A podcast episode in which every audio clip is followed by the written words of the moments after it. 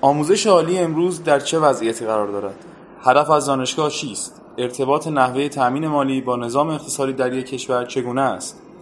با توجه به نحوه تأمین مالی آموزش ایران که عمدتا دولتی است، نقش این مورد در وابستگی مدیریت دانشگاه و عدم استقلال دانشگاه چگونه بوده است؟ آیا خصوصی شدن به روند عدم ارتباط با صنعت دانشگاه ها خاتمه می دهد و تجربه مؤسسات آموزش عالی دانشگاهی غیرانتفاعی چگونه بوده است؟ بهرامی هستم. به برنامه دایره خیلی خوش آمدید. صدای من رو از استودیو رادیو داد میشنوید.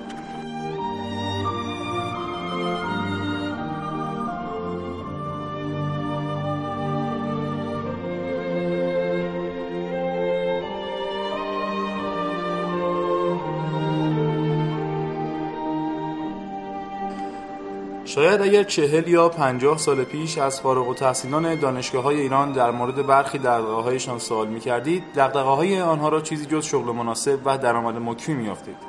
اما امروزه دقدقه های بازیگران آموزش عالی ایران تغییر کرده است امروز آموزش عالی کشورمان به گفته برخی تبدیل به ماشین تولید نیروهای مورد نیاز صنایع دیگر کشورها شده که نشأت گرفته از تغییراتی است که در سیستم آموزش عالی ایران رخ داده است تغییرات یا مشکلاتی که اغلب در بحث تأمین مالی دانشگاه ها ریشه دارد در همین راستا معاون دانشجوی دانشگاه شریف در نطقی سال گذشته عنوان کردند که درصدی از هزینه های پژوهشی دانشگاه را برای تأمین غذای دانشجوها مصرف می کنند. در کنار آن دانشجوی دکترا در ایران بعضا نیروی سوخته نامگذاری می شود که از ناچاری دکترا می و یا برای خروج از کشور تنها دانشگاه خوبی را برای گذران دوره دکترا انتخاب می کنند. دانشگاه هم به علت برخی ملاحظات مالی که منشأ تأمین آنها دارند رویکردهای گوناگونی در فضای دانشگاه از خود نشان می‌دهد.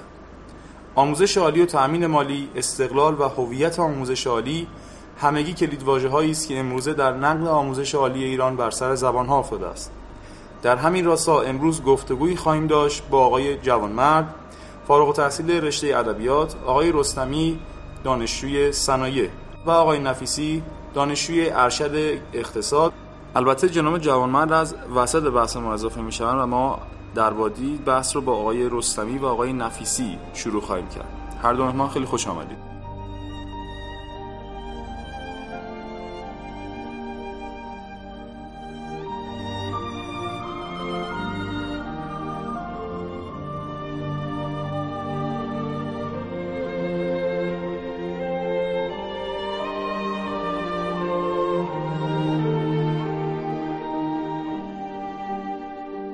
کسب اجازه از آقای نفیسی به آقای رستمی شروع می‌کنیم. آقای رستمی به نظر شما آموزش عالی امروز در چه وضعیتی در کشور ما قرار داره؟ سلام ممنونم که به من اجازه دادید که تو این برنامه در خدمت شما باشم. خب اینکه آموزش عالی در چه وضعی قرار داره باید ببینیم از چه جنبه داریم بهش نگاه می‌کنیم. یعنی اینکه آموزش عالی از این از این لحاظ که مثلا خروجی ها آدمایی هستن؟ ورودی ها آدمایی هستن؟ آیا مثلا سوداوره سوداور نیست؟ آیا اون اهدافی که می‌خواسته بهش برسه رو رسیده یا نه؟ اینا خیلی مهمه که ما از این جهات بهش نگاه کنیم. در ثانی هم یه پیشفرزی هم باید در نظر بگیریم به نظرم و اونم آینده آموزش عالی در دنیاست. به نظر من حالا طبق اون مطالعاتی هم که داشتم به نظر من آموزش عالی در آینده در آینده نزدیک خیلی تغییر شکل پیدا می‌کنه. یعنی اینکه آدم ها برن وارد محیطی به نام دانشگاه بشن این نیاز. که آدم ها برن وارد محیطی به نام دانشگاه بشن و از اون محیط با یه مدرکی بیان بیرون کم کم رنگ میبازه. حالا با توجه به توسعه تکنولوژی ارتباطی با توجه به اینکه آدم خیلی راحت می‌تونن هر سطحی از اطلاعات رو بهش دست پیدا کنن به نظر من در آینده آموزش عالی خیلی تغییر می‌کنه. حالا اگه ما این تغییر رو در نظر نگیریم و همون آموزش عالی سنتی رو بهش بپردازیم به نظر من وضعیت آموزش عالی توی ایران به طور کلی یه حاوی عقب ماندگی یه عقب ماندگی بسیار شدید. یعنی شما فقط کافی ایران رو مثلا با کشورهای هم کشورهای اطراف مقایسه کنید. حتی ترکیه نه مثلا یه کشوری مثل عراق حالا کردستان عراق. با اونجا مقایسه کنیم می‌بینید که وضعیت آموزش عالی در یه همچین جاهای خیلی بهتر از اینجاست. چرا؟ چون آدمایی که توی این مراکز آموزش عالی کار می‌کنن فضای آکادمیک رو خیلی خوب می‌فهمن.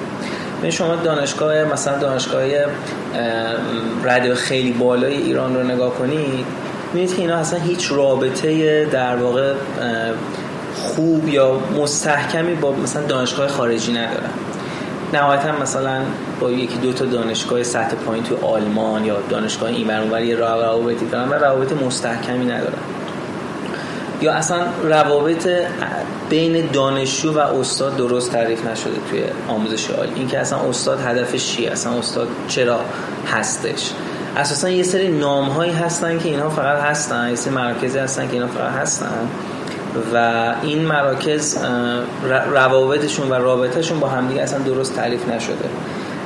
مثلا رابطه بین دانشجو و استاد راهنما رابطه بین دانشجو و مثلا supervisor ش در مقاطع آینده. این خیلی مهم یا مثلا یه چیزایی رو میشنویم از آموزش عالی تو ایران که بیشتر شبیه جوک شوخی می‌مونه. مثلا چند وقت پیش من یه چیزی میخوندم که دانشگاه تهران که حداقل تو ranking بهترین دانشگاه تو ایرانه داره دکترای پولی ارائه میده. مثلا رشته روا... رشته هواشناسی دکترای پولی نمی‌دونم کلا مثلا 25 میلیون تومان شما پول می‌دید دکترا میگه خب این خیلی شوخی یعنی اینکه این سیستم اصلا درک نشد دانشگاه برای چیه؟ شما حتی در کشورهایی که در مثل که دانشگاهاشون در واقع سیستم های خیلی در واقع سیستمایی دارن که خیلی رایگان همه چی مثل کشور اسکاندیناوی سوسیالیستن اینا می‌بینید که دانشجو وقتی که میره position PhD می‌گیره بهش پول میدن. اینجا کاملا برعکس یعنی دانشجو برای اینکه به خاطر اینکه هیچ اهداف درست تعریف نشده دانشجو پول هم در واقع میده که حالا بره مثلا یه مدرک بگیره. مثلا به نظر من وضعیت کلی آموزش عالی به خاطر در واقع مواردی که حالا در ادامه در مورد صحبت می‌کنم وضعیت جالبی نیست. یعنی شما می‌بینید که دانشگاه تو ایران فقط هست ولی اینکه برای چی هست چه اهدافی داره اصلا مشخص و معلوم نیست. بسیار عالی. آقای نفسی من همین سوال رو از شما می‌پرسم. شما چه نظری دارین در مورد وضعیت امروز آموزش عالی در سلام.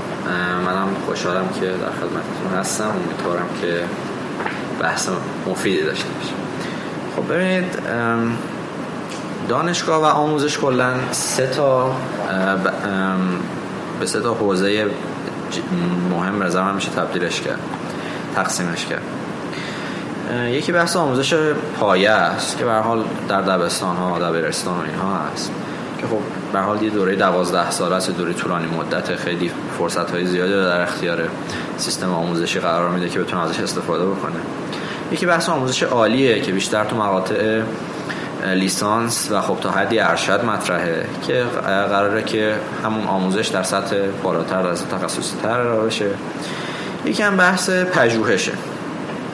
که خب به حال کار ویژه دانشگاه ها تا حد خوبی میشه گفت پژوهش به نظر من. یعنی به حال خصوص تو مقاطع بالاتر بحث پژوهش خیلی بحث محوری هست. خب ما می‌بینیم که دانشگاه های ما عمدتا دانشگاه آموزشی هن. یعنی اساسا بحث پژوهش اصلا خیلی توشون مطرح نیست خیلی بهشون پرداخته نمیشه. شما می‌بینید که دانشجو دکترای شما میاد اینجا با وجود که این دانشجو دکترا کاره یعنی داره یک دقیقت خدمتی رو ارائه میده به دانشگاه داره پژوهش می‌کنه داره تش پایانامش قرار منتشر بشه پیپر قرار از توش در بیاد قراره که رنکینگ دانشگاه رو افزایش بده قرار کمک اون استاد راهنماش باشه در پژوهش. میاد اینجا خب پول نمی‌گیره. یعنی مجبوره که و تعهد هم تازه میده که کار نکنه. مثلا نمی‌دونم که چه جوری همچین سیستمی قراره که کار بکنه و قراره پژوهش از توش در بیاد. ارزم به خدمتتون که حالا همین هم مثلا تو رشته های دیگه هم هست. مثلا رزیدنت خب رزیدنت ها عملا رزیدنت های سال دو سال سه اینها. خب اینها یه بخش مهمی از کار دانشگاه دارن انجام میدن. کار بیمارستان رو دارن میچرخونن. خب شما می‌بینید که یه پول خیلی اندکی بهشون داده میشه. مثلا یه میلیون خورده ای زیر دو میلیون اکثر دانشگاه ها بهشون میدن. خوابگاه هم بهشون نمیدن. خب اصلا چجوری قراره که این دانش دانشجو ارزم به خدمتتون که اون کارش رو انجام بده؟ شما ببین که اصلا این سیستم از از از پژوهشی فشله. و ولی اتفاقا از جهت آموزشی خیلی پربار و خیلی بزرگ شده. یعنی اون بخش آموزشیش خیلی بزرگ شده. اون بخش پژوهشیش خیلی کوچیک و نحیف مونده. مثلا حالا این هستش که حالا مثلا خیلی از فارغ التحصیلای دانشگاهی خودمون به عنوان مثال خب اینا رفتن از می‌خوان بهترین دانشگاه دنیا تاپ 10 رفتن. رفتن بهترین دانشگاه دنیا خب اونها میان مقایسه می‌کنن میگن که کیفیت آموزش تو دانشگاه ما خب خیلی بالا بوده. یعنی میگن که مثلا میری پیش نوبلیست خب اون بیشتر دغدغش پژوهشه دغدغش خیلی نیست که بتونه به بهترین شکل ارائه بده درس رو. ولی خب در دانشگاه های ما می‌بینیم که مهمترین کار ویژه‌ای که استادها خیلی اوقات واسه خودشون تعریف می‌کنن توی دانشگاه بحث آموزشه. مثلا می‌خوان یه استادی رو تنبیه بکنن کلاساشو ازش می‌گیرن. مثلا نمونهش همین استاد دانشگاه هوافضا که مثلا تعرض کرده بود و اینها. مثلا خواستن تنبیهش بکنن کلاسش ازش گرفتن. گفتن برو پژوهش کن. در صورتی که کار اصلی استاد دانشگاه اینه که بره پژوهش بکنه. و خب می‌بینید که این دانشگاه ها این حالا این سیستم به وجود اومده. این آموزش عالی خیلی بزرگ شده خیلی گنده شده. تو حالا داخل خود دانشگاه حالا منظورم به سهمش در کل کشور نیست. از طرف دیگه بحث آموزش پایه است که اونم کاملا فراموش شده. یعنی شما هیچ دغدغه اجتماعی شما نمی‌بینید. از طرف مردم هیچ وقت گفته بشه که مثلا آموزش پایه رو بهتر بکنیم. دبستان ها رو پول بذاریم تو دبستان پول بذاریم. مثلا کیفیت مدارس رو بهتر بکنیم مدارس دولتی رو بهتر بکنیم. مدارس دولتی واقعا خیلی وضعیت بغرنجی دارن. شما اصلا نمی‌تونید توقع داشته باشید کسی که فقط تو مدرسه دولتی درس خونده بتونه ارزم به خدمتتون که یه رتبه خیلی خوبی بیاره. چون کیفیت آموزش به شدت پایینه. و حالا جنبه های دیگه آموزش حتی جنبه علمیش هم نه. جنبه شخصیتی جنبه های روانشناختی.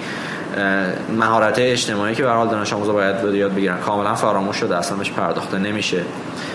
خب ما به در حالا این سیستم می‌بینیم که توجه جامعه مدنی خیلی به بحث آموزش عالی به نظر من بیش از اندازه است. یعنی سعی می‌کنه که خیلی هی بحث آموزش عالی رو مطرح بکنه هی مثلا بحث مثل کالایی شدن آموزش می‌بینیم در صدر.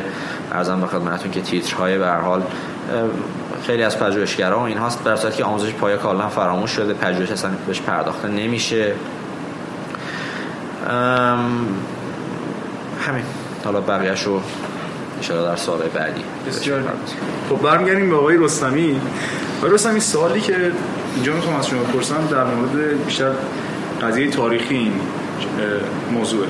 اینکه آیا از همون اول که دانشگاه در ایران اومد ما این مشکلات رو داشتیم یا نه؟ از همون روزی که رضاخان کلنگ دانشگاه تهران رو زد. خب رضا شاه کلا دنبال مدرن کردن ایران بود تا جایی که من می‌دونم. و توی رسالتش هم مدرن کردن ایران رو تو اون چیزی می‌دید که غرب داره. حالا غرب دانشگاه داشت ما باید دانشگاه داشته غرب بیمارستان داشت ما باید بیمارستان داشته باشیم.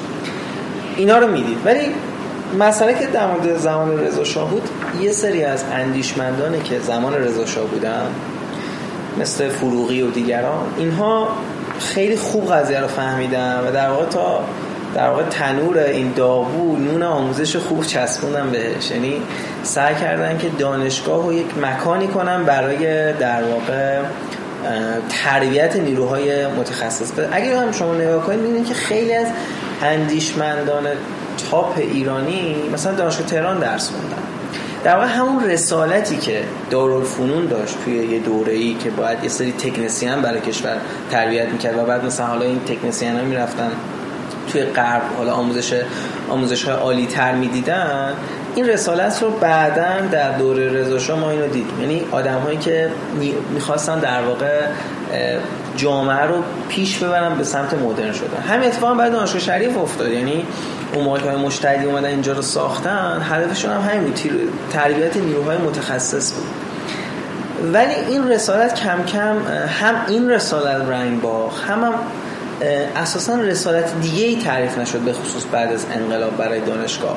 یعنی وقتی دانشگاه ها بیشتر مکانی شدن برای بحث هایی که به نظر من شاید اونقدر تخصصی نبودن یه سری آدم های اومدن کار رو دست گرفتن که زیاد تخصصی نداشتن. ببین شما ایران تنها کشوریه که یک شورای عالی کل برای کل آموزش عالیش تصمیم می‌گیره. فکر نکن کشور دیگه شورای عالی انقلاب فرهنگی داشته باشه که برای کل رشته یعنی شما رشته مهندسی صنایعی که من خوندم تا رشته اقتصادی که آیه فصیح خوندن تا تاریخ جغرافی یک شورا میان تصمیم می‌گیرن در مورد درس و کورس هایی که حالا حالا درسته که یه سری کورس های اختیاری هم در اختیار دانشگاه گذاشتن ارائه بدن ولی اون کورس های اصلی رو یه عده میان در واقع تصمیم گیری می‌کنن و معلوم نیست رسالت اینها چیه.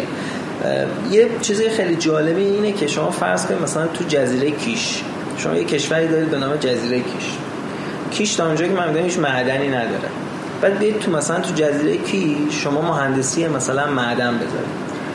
این خیلی مسخره است. یعنی هیچ رسالتی نداره. دقیقا این اتفاق عکسش داره تو کشورهای دیگه میفته. مثلا شما کانادا می‌بینید یه سری رشته ها رو این کشور نداره یا کم داره. چرا؟ چون نیازی نداشته. یا مثلا یه سری همین مهندسی معدن رو خیلی اتفاقا کشور کانادا داره. چرا؟ چون معادن زیادی در شمال کانادا هستن که اینا باید پژوهششون انجام بشه. چه شکلی تو اون سرما ما بریم معادن در ازش استفاده کنیم و چیزهای مختلف. واسه بله کاملا میشه در یک جمله خیلی خلاصه کرد که آموزش عالی در این دوره هیچ رسالت مشخص و شفافی براش وجود نداشت و نداره. بسیار عالی. آقای نفیسی ارتباط نحوه تامین مالی با نظام اقتصادی در یک کشور چگونه است؟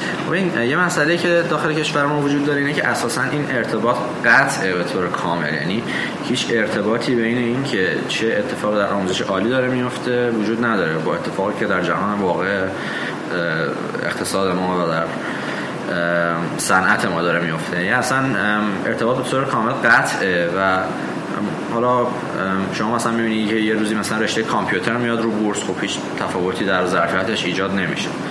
مثلا یه رشته عمران مثلا حالا این چیزی که اتفاقا کاملا داده ها ساپورتش می‌کنن یعنی شما می‌بینید که رشته عمران زمانی خیلی رو بورس بود خیلی مثلا بازار کار خوبی داشت و خب خب کشورم کلا در حال فعالیت عمرانی اینا خیلی توش زیاد بود. شما می‌بینید که ظرفیتش همون ظرفیت و بعدش هم که ارزان خدمتتون که الان که خب کلا بخش عمرانی در رکود کامله هنوز هم ظرفیتش همونه. و کامپیوتر شما می‌بینی که کلی شرکت های تک اومدن کافه بازار اومده دیجیکالا اومده اسنپ اومده تپسی اومده دیوار اومده. خب کلی شر... اینا کلی تقاضای نیروی تخصصی کامپیوتر دارن. شما می‌بینید که اساسا هیچ ارتباطی وجود نداره. یعنی تنها اتفاقی که میفته اینه که ترتیب اینا تو کنکور عوض میشه. یعنی قبلا خب عمران زودتر پر می‌شد. عمران مثلا حالا سال ما سال 91 عمران همزمان با کامپیوتر پر شد. الان خب مثلا کامپیوتر شده یک عمران مثلا شده هفتم هشتم در بین مهندسی خب این ارتباط کاملا قطعه. و دلیلش چیه؟ اول اینکه اصلا دانشگاه های ما هیچ استقلالی در تعیین ظرفیت ندارن. یعنی شما این که سنجش کلی به اینا فشار میاره که ارزم به خدمتتون که من باید ظرفیت انقدر باشه نمی‌تونی کم کنی. خیلی اذیت از این جنبه می‌کنه. بحث دیگه این که شما می‌بینید که این آموزش به صورت کامل و بی قید و شرط رایگانه و باعث میشه که این سیگنالی از بازار نتونه بگیره. وقتی شما بی قید و شرط تمام اینها رو محدود می‌کنی و میگی همتون رایگانی. اصلا هیچ فرقی نداره که توی رشته ای هستی که کشور بهش نیاز داره. یه رشته ای هستی که ما دو سه برابر نیاز کشور توش فارغ تحصیل داریم مثل مهندسی.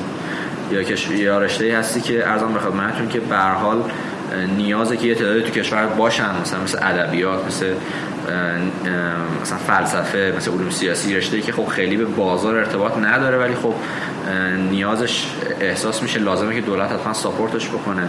مثلا رشته رشته های مثلا مثلا مثل حالا همینه ها شما می‌بینی که اساسا هیچ ارتباطی وجود نداره. یعنی مثلا مهندسی ما می‌بینیم که سومین کشور با بیشترین تعداد فارغ التحصیل مهندسی هستیم. یعنی بعد آمریکا و روسیه ما سومین کشوریم. کشوری که در جمعیتمون هم تقریبا جمع مثل جمعیت آلمانه مثل کمتر از جمعیت ژاپن کشورهایی که صنعتی هستند کشورهایی که کلی نیاز به مهندس دارن شرکت های مختلف ارزم به خدمتتون که تولید مثلا اتومبیل اما وقتا حالا مختلف صنعت های مختلف شما می‌بینید که تو این کشورها فرصت توسعه یافته است ولی خب تعداد مهندسایی که دارن کمتر از ماست. خب این نشون دهنده اینه که شما هیچ سیگنالی نگرفتی. یعنی نه تنها اون با سیستم بازار آزاد عمل نکردی بلکه با سیستم بازار با سیستم برنامه ریزی مرکزی هم اصلا هیچ برنامه ریزی انجام ندادی. یعنی هیچ کدوم اونها رو شما انجام ندادی. کلا ول کردی به امان خدا. و خب می‌بینیم که کلا این ارتباط قطع شده. از طرف دیگه دانشگاه ها کاملا دستشون بسته است در تصمیمات اقتصادیشون. یعنی هیچ تقسیم اقتصادی تقریبا اینا نمی‌تونن بگیرن. و نمی‌تونن منابع جدید برای خودشون ایجاد بکنن نمی‌تونن منابع و هر که دوست دارن تخصیص بدن. مثلا حالا نمونهش داشت کرده مدیریت و اقتصاد اینها به حال درآمد زیادی از آموزش آزاد دارن. دورهای مختلف برای مدیرا برگزار می‌کنن دورهای اقتصادی دورهای مختلف. درآمد خوبی داره. خب دانشگاه دوست داره که این رو مثلا خرج RA بکنه. پول بده به عرضم خدمتتون که research assistant ش پول بده به دستیار پژوهشیش پول بده به دستیار آموزشیش و حالا دستیار آموزشی داره بار بزرگی از عرضم خدمتتون که فعالیت آموزشی در دانشگاه رو به دوش می‌کشه. یعنی حالا TA خیلی به خصوص تو شریف خب خیلی رونق داره و یه بخش بزرگی از کار آموزشی توسط TA انجام میشه.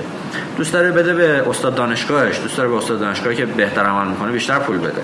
ولی نمی‌تونه. چرا؟ چون که قواعد بوروکراتیک محدود کرده دانشکده رو. و مجبوره که این پول رو حتما روی تجهیزات خرج بکنه. خب دانشکده مدیریت اقتصاد چه تجهیزاتی نیاز داره؟ برق که نیست که مثلا تجهیزات روز نیاز داشته باشه. نمی‌دونم نانو که نیست. نیاز داره که آقا بتونه فضای مناسب فراهم بکنه برای دانشجوهاش. نیاز داره انگیزه ها درست فراهم بکنه به تو حقوق بده به اونهایی که کار می‌کنن خب نمی‌تونه و پول زیاد میاد مجبور میشه بده به دانشگاه. یعنی اونقدر یعنی چقدر مثلا پروژکتور نیازه یعنی چقدر کامپیوتر نیازه که بخره شما می‌بینید که اساسا دست دانشگاه ها بسته است. یعنی نمی‌تونه هیچ خلاقیتی ندارن و اینا وابستن به سیستم بوروکراتیک دولت.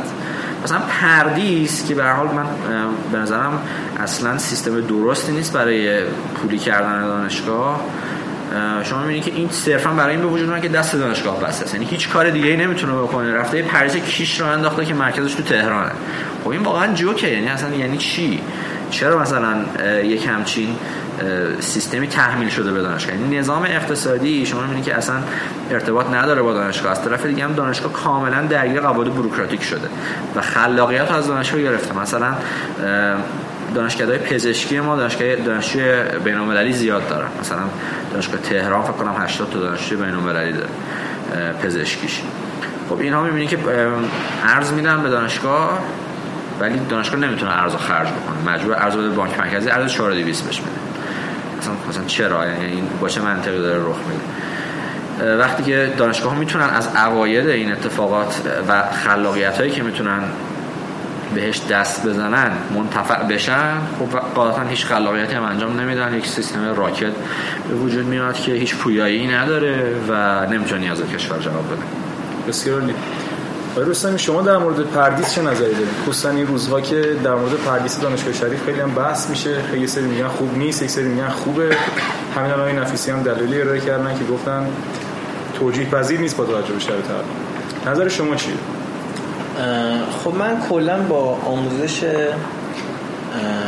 پولی به این صورتی که حالا کلا من با آموزش پولی یکم مسئله دارم حالا دیگه آموزش پولی به شکل پردیس هم که دیگه خیلی بدتر بازار به خاطر اینکه ببینید آموزش پولی اوکی شما یه سری پول گرفتی از دانشجو با این پولا چیکار می‌کنی؟ دقیقا همون فرمایش آقای نفیسی. وقتی شما نمی‌تونی از این پولا اونجوری که نیاز خودت استفاده کنی این چه منطقیه؟ شما می‌دید دانشگاه شلوغ شده سلف شلوغ شده ولی فضاهایی برای در واقع دان... یعنی به نظر من اصلا توسعه دانشجوی ما تو دانشگاه شریف نداریم. یعنی شما می‌بینید که کارهای عمرانی منطقش اصلا بر اساس نیازهای دانشجو نیست. نه حالا فقط در دانشگاه ما تو همه فکر کنم دانشگاه ایرانی مسئله وجود داره. و دلیلش هم چیه؟ دلیلش هم اینه که اصلا حالا اون این پولی که میاد حالا به هر روشی که میاد خب چه بلای قرار سرش بیاد؟ قرار خرج دانشجو بشه خرج تجهیزات بشه خرج فضا بشه. ولی شما نگاه می‌کنید می‌بینید که هیچ در واقع پولی که میاد به سمت, به سمت دانشگاه اصلا ازش استفاده درستی نمیشه. در ثانی شما وقتی که دانشجوی پردیسی می‌گیرید و دارید ازش پول می‌گیرید این منطق بسیار اشتباهیه که بیاید این دانشجو رو جدا کنید از دانشجوی شریفی. براش کلاس جدا بذارید. براش رفتار جداگونه داشته باشید. من فکر نکنم همچین چیزی در هیچ جای دنیا وجود داشته باشه. وقتی شما دانشجوی پولی می‌گیرید مثل خیلی از دانشگاه های آمریکا وقتی دانشجوی پولی می‌گیرید باید این دانشجو بشینه کنار دانشجویی که حالا به شکل رایگان و حالا ما هم یه جورایی scholarship گرفتیم اومدیم تو این دانشگاه. دانشجویی که scholarship گرفته full fund گرفته اومده تو این دانشگاه داره تحصیل می‌کنه. اینکه مکان جدایی جای جدایی ایجاد کنید یکی اینکه اخلاقی نیست برای کلا اون دانشجویی که پول دارن دو اینکه خیلی از شفافیت ها از بین میره. ممکنه که مثلا دانشجویی که رایگانه حس کنه که دارن برای اونی که پول داده بهتر و بیشتر هزینه می‌کنن. در صورتی ممکنه اینجوری نباشه و شفافیت از بین میره. واسه همین به طور کلی به نظر من پردیس حداقل اونجوری که اینجوری اجرا شده فاجعه بیش نبوده. سوال بعدی با خود شما از خود شما می‌پرسم. نحوه همطور که خودتون می‌دونید نحوه تامین مالی آموزش عالی در ایران عمدتا دولتیه. حالا حتی در آموزش پیش از عالی هم همینطوریه. به نظر شما نقش این مورد در وابستگی مدیریت دانشگاه و عدم استقلال دانشگاه چگونه؟ به نظرم بخش اون به دانشگاه از دو جهت در بند دولتی.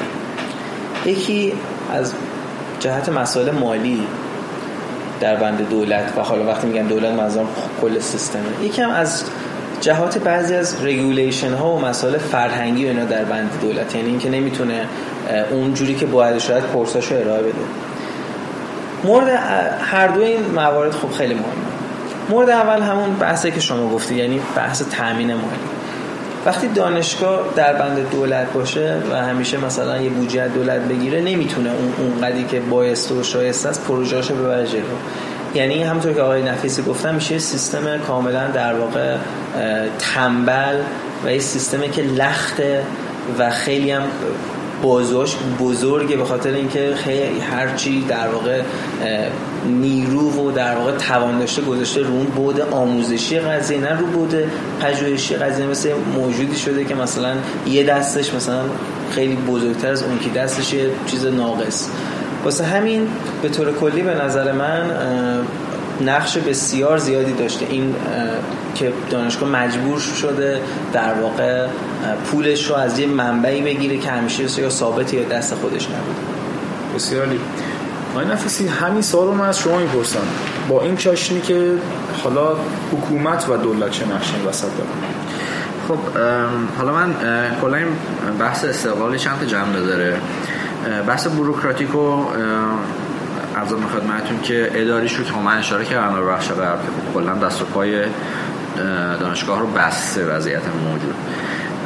بحث مالیش هم هست که خب به هر حال وابسته بودن این دولت به دانشگاه به دولت باعث میشه که حالا دولت بتونه تحت تاثیر قرار بده دانشگاه ها رو.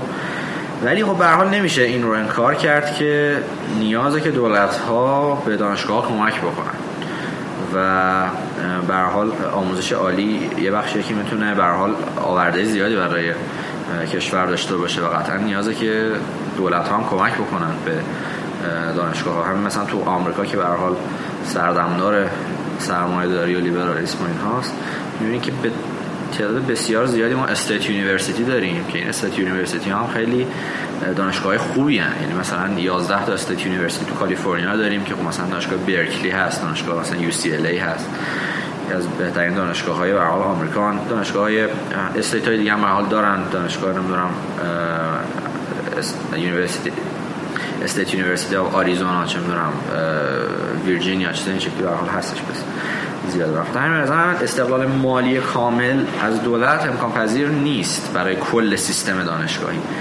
ولی خب حالا یه جنبه دیگه داره این بحث که اتفاقا بزنم context ش هم بیشتر context سیاسیه. یعنی این بحث استقلال دانشگاه ها زمانی خیلی مطرح شد مثلا زمان آقای موین خیلی مطرح شد که بیشتر بحث سیاسی تو دانشگاه ها خیلی رونق داشت و خب فکر کنم یه جنبهش هم جنبه سیاسیه که خب مدافعین این جمله توقع دارن که حالا با استقلال مالی از دولت می‌تونن که استقلال سیاسی بیشتری داشته باشن استقلال فرهنگی اجتماعی بیشتری داشته باشن. من نظرم یه همچین اتفاقی در جامعه حالا مثلا شبه استبدادی ایران به حال خیلی امکان پذیر نیست. یعنی شما به هر حال تمام ارزان به خدمتتون که رکن های مختلف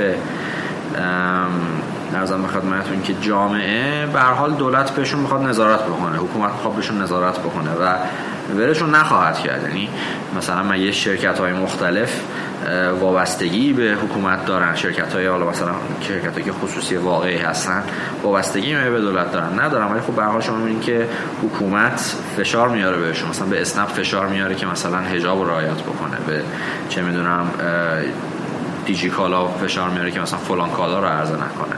مثلا به پرشین بلاگ مثلا فشار میاره که وبلاگ های مخالف رو پاک بکنه. یعنی همچین اتفاقی به حال سیاست در تمام عرصه زندگی ماها جاری و ساری هستش و حالا با استقلال مالی هم خیلی اتفاق نمیافته. چون که حق مالکیت در ایران اونقدر تضمین شده نیست و شما حتی اگه استقلال مالی هم داشته باشی استقلال مالی شما رو می‌تونن از شما بگیرن. و خیلی چیزی دست خودت نیست. حالا این به حال یه ویژگیه که واسه استبداد شرقی به حال یه نظریه هست. اونجا مطرح میشه. به نظر من تا حدی به شرایط امروز ما با شرایط امروز ما مطابقت داره حالا اینکه استعار مالی داشته باشن دانشگاه ها باعث نمیشه که مثلا دانشجوها بتونن هر کاری اونجا بکنن. به حال قطعا قوه قضاییه فشار میاره نهاد امنیتی فشار میارن و استقلال دانشگاه حالا از جهات دیگه هم به حال وابسته به حکومت هست. یعنی حالا از نهادهای مختلفی که داخل دانشگاه دارن به حال می‌تونن اهداف خودشون رو پیش ببرن. و حتی اگه نهادهای داخل دانشگاه رو هم نداشتن نهادهای خارج از دانشگاه می‌تونن فشار بیارن.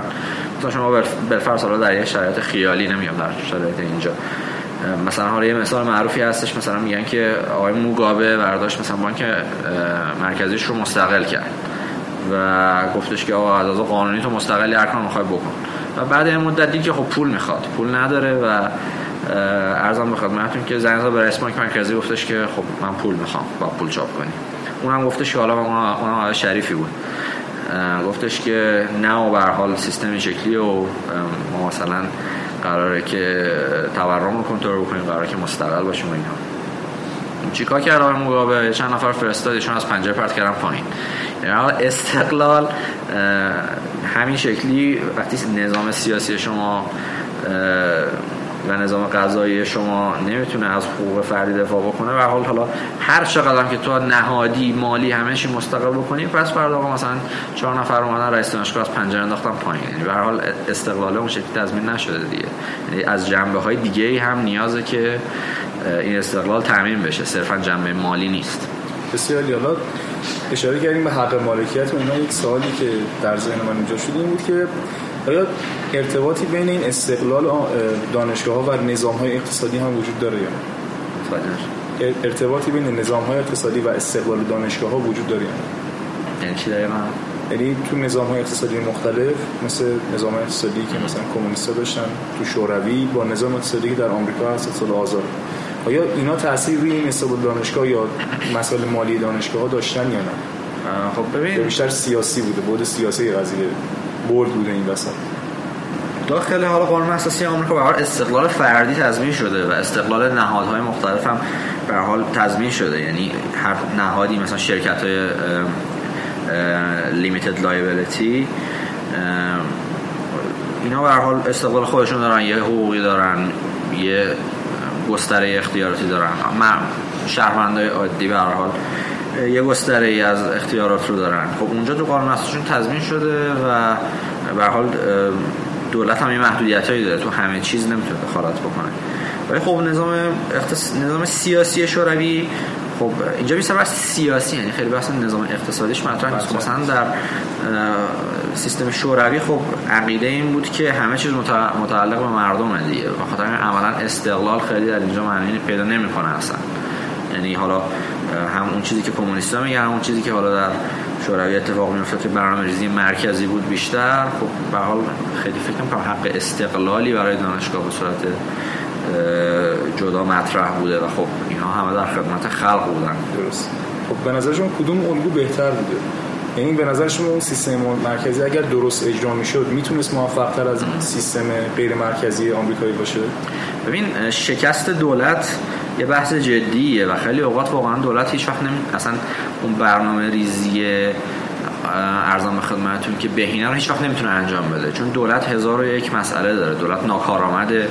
به دلیل اینکه درگیر قواعد مختلفه درگیر بروکراسی ارزان به خدمتتون که دولت درگیر رانت خیلی اوقات تصمیماتش رو دولت خیرخواهانه نمی‌گیره و به رانت می‌گیره. دولت رو درگیر انگیزه های مختلف هزار یک انگیزه ممکنه داشته باشه. انگیزه جلب نظر عمومی جنگ چه انگیزه نمی‌دونم مثلا اهداف خارجیش چه خیلی اهداف مختلفی داره دولت و لزوما دولت خیرخواه نیست و از طرف دیگه لزوما دولت نمی‌تواند optimum رو پیدا بکنه چون که دولت اطلاعات بینهایت نداره توان process و توان راست فارسش رو بگم process process. پردازش. پردازش بینهایت نداره و اینکه میگم نمی‌تونه اصلا یعنی در توانش نیست که بخواد همه کارها رو خودش انجام بده و خودش برنامه‌ریزی بکنه. از نظر من که حالا سیستم برنامه‌ریزی مرکزی یه سیستم شکست خورده است. حالا این یه بحث بحث دیگه بحث حقوق فردیه. یعنی خب به حال دو تا دیدگاه سیاسی مختلفه دیگه. خب مثلا لیبرالیسم حقوق فردی رو قائل برای افراد.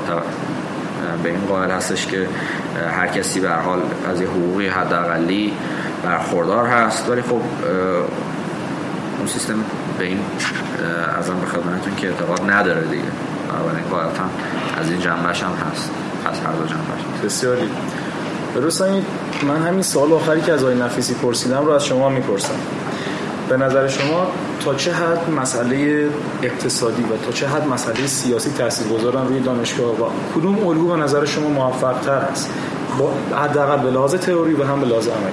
یعنی هر دو تا رو بخوایم مقایسه بکنیم به نظر شما کدوم فکر می‌کنید موثرتره؟ الگوی برنامه‌ریزی مرکزی و برنامه‌ریزی غیر مرکزی. خب همونطور که آقای نفیسی هم گفتن یعنی یه جوری این سوال پاسخ داده شد توسط آقای نفیسی به خوبی اینکه الگوی برنامه‌ریزی مرکزی هیچ وقت جواب نداده. به خصوص برای کشورهایی که خیلی بزرگ هستن. یعنی برنامه‌ریزی مرکزی عموما نتونست یعنی اون دولت جونش نکشیده که بیاد و اون همه چی رو در بر بگیره و همه چی رو برنامه‌ریزی کنه.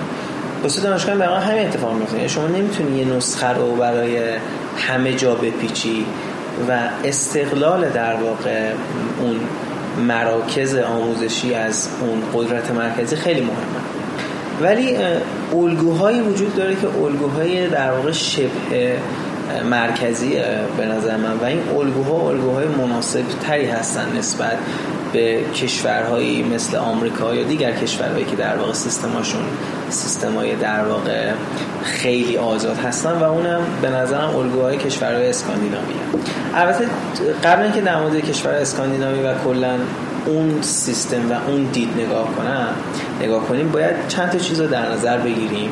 و چند تا چیزی که خودم هم به نظرم اونقدر باید آدمایی که خیلی کارشناسن در مورد موضوعات نظر بدن. آدمایی که جامعه شناسن آدمایی که اقتصاد دانن آدمایی که مردم شناسن باید در مورد مسائل نظر بدن. و اونم که توی کشورهایی مثل نروژ، سوئد، فنلاند که به خصوص توی هر ستا این کشورها اینها توی حوزه آموزش پایه خیلی خیلی قوی بودن.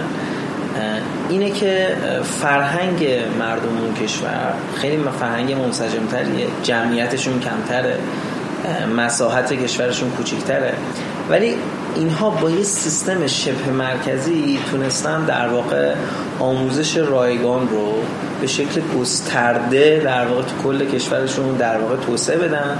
دانشگاهاشون هم استقلال دارن به خصوص در حوزه های تصمیم گیری که در واقع ممکنه در حوزه مالی یعنی در حوزه تصمیم گیری مالی استقلال دارن ولی ممکنه بودجه که بهشون می‌رسه یکسان باشه حداقل اون بودجه پایشون. و در واقع به این دانشگاه ها یه بودجه تخصیص داده میشه. خود این دانشگاه ها برای خودشون می‌تونن درآمدزایی کنن. و کلا تصمیم گیری اون بودجه که خودشون به دست آوردن و اون بودجه که دولت بهشون داده تصمیم گیری که با این بودجه چیکار کنن دیگه با خود دانشگاه است. این به نظرم سیستمی که تو این کشورها خیلی موفق بوده و حالا میشه در ادامه در مورد صحبت کرد ولی گفتم با این پیشورز که اون سه تا بحثی که اولش داشتم گفتم که این که فرهنگ اون کشورها این که جمعیت و مساحت اون کشورها و شرایط جغرافیایی جغرافیایی و جغرافیایی سیاسی این کشورها چجوریه بعد این رو در نظر گرفت. اصلا یعنی شما فکر می‌کنید خیلی مناسب ایران شاید نباشه. باید مطالعه انجام بگیره. ولی به نظر من اساسا اون سیستمی هم که امروز توی آمریکا داره اجرا میشه هم سیستم مناسبی نیست. نه فقط برای خود آمریکا. کلا به نظرم سیستم اونجا سیستم ناعادلانه است که احتمالاً بعد در آینده در صحبت کنیم. حالا نمی‌دونم الان می‌خوام صحبت کنیم بعد. دقیقا شما نقدتون به اون سیستم رو می‌تونید بگین؟ به سیستم در آمریکا. ببین قبل این یک باز پیشفرض دیگه ای مطرح میشه و اونم بحث آموزش که آقای نفیسی در ابتدا خیلی خوب مطرحش کرد. ببین شما وقتی آموزش پایه رو بهش نگاه نکنید مثل اونه که شما رو مثلا به عنوان یه مهندس بردن در واقع یه جایی و یه پی به شما نشون دادن. بعد گفتم بساز مثلا مسجد بساز فلان وقتی شما ندونی اون پی چیه نمی‌تونی نمی‌دونی آقا اینجا مسجد بسازم برج بسازم مجتمع آموزشی بسازم چی بسازم. اینم دقیقا مثل همین میمونه. ما پی آموزش پایمون بسیار مشکل داریم. و تا این پی رو درست نکنیم نمی‌تونیم انتظار داشته باشه آموزش عالی مناسبی داشته باشه نقد من به آموزش در واقع آمریکا تقریبا شبیه همون نقدی به آموزش ایران دارم. یعنی شما فرض کنید که آموزش آمریکا گذاشتیم تو ایران همون سیستم همون شرایط همه چی هم مستقل اوکی اینا. حالا نقد من چیه؟ نقد من اینه که شما تو آموزش پایه یک ناعدالتی دارید. به چه صورت؟ به این صورت که افرادی که در واقع توانایی خرج کردن پول بیشتر داشتن برای آموزش خودشون تونستن موفق تر باشن. یعنی حالا درسته که شما می‌تونید ببینید که مثلا کلی آدم اومدن قبول شدن آموزش رایگان دارن انجام میدن یعنی دارن به شکل رایگان تحصیل می‌کنن. ولی مشکلی که وجود داره اینه که کلی پول پشت این آدم خوابیده. یعنی آدمی که اومده مثلا رو به پنج کنکور شده نشسته همون کتاب درسی و که آموزش پرورش بهش تخصیص داده رو بخونه. کلی کلاس کنکور X و Y و Y و Z گذرونده و میلیون ها تومن خرج کرده. من خودم که یادم میاد برای دبیرستان خودمون که دبیرستان خیلی در واقع ساده هم بود فکر کنم 50 60 میلیون فقط برای شهریه دبیرستان خرج کردم پدر مادرم. خب آیا این پول رو دیگران دارن؟ همین اتفاق من دقیقا تو آمریکا میفته. یعنی شما وقتی میرید به خصوص تو مقطع کارشناسی بپرسید از اونایی که اونجا درس می‌خونن اکثر بچه پولدارا میرن استنفورد. اکثر بچه پولداراشون میرن بکلی از اکثر بچه پول یعنی این اتفاق میفته. یک شکافی هست بین اونهایی که دارن و ندارن. و این مشکل اساسا مشکل اساسی سرمایه‌داری تو همه وجوه هست. و به نظر این مشکل توی آموزش عالی هم در واقع مشهوده و توی در واقع هر سوراخی که شما بگردید پیدا کنید. این مشکل هست که در واقع هر کسی که داشته باشه و خرج کنه به خاطر اینکه موفق تر میشه تو کنکور حالا این موفق تر میشه تو کنکور توی آمریکا میشه آزمون SAT یا SAT یا میشه مثلا پول پول یا شهریه ای که در واقع پدر مادر می‌تونن بدن برای اینکه بچه رو بفرستن دانشگاه و اصلا تحصیلات عالیه داشته باشه. بسیار پارت اول اپیزود چهارم دایره همینجا به پایان رسید در اپیزود بعد که در هفته آینده منتشر خواهد شد گفتگو با حضور آقای جمال ادامه پیدا خواهد کرد.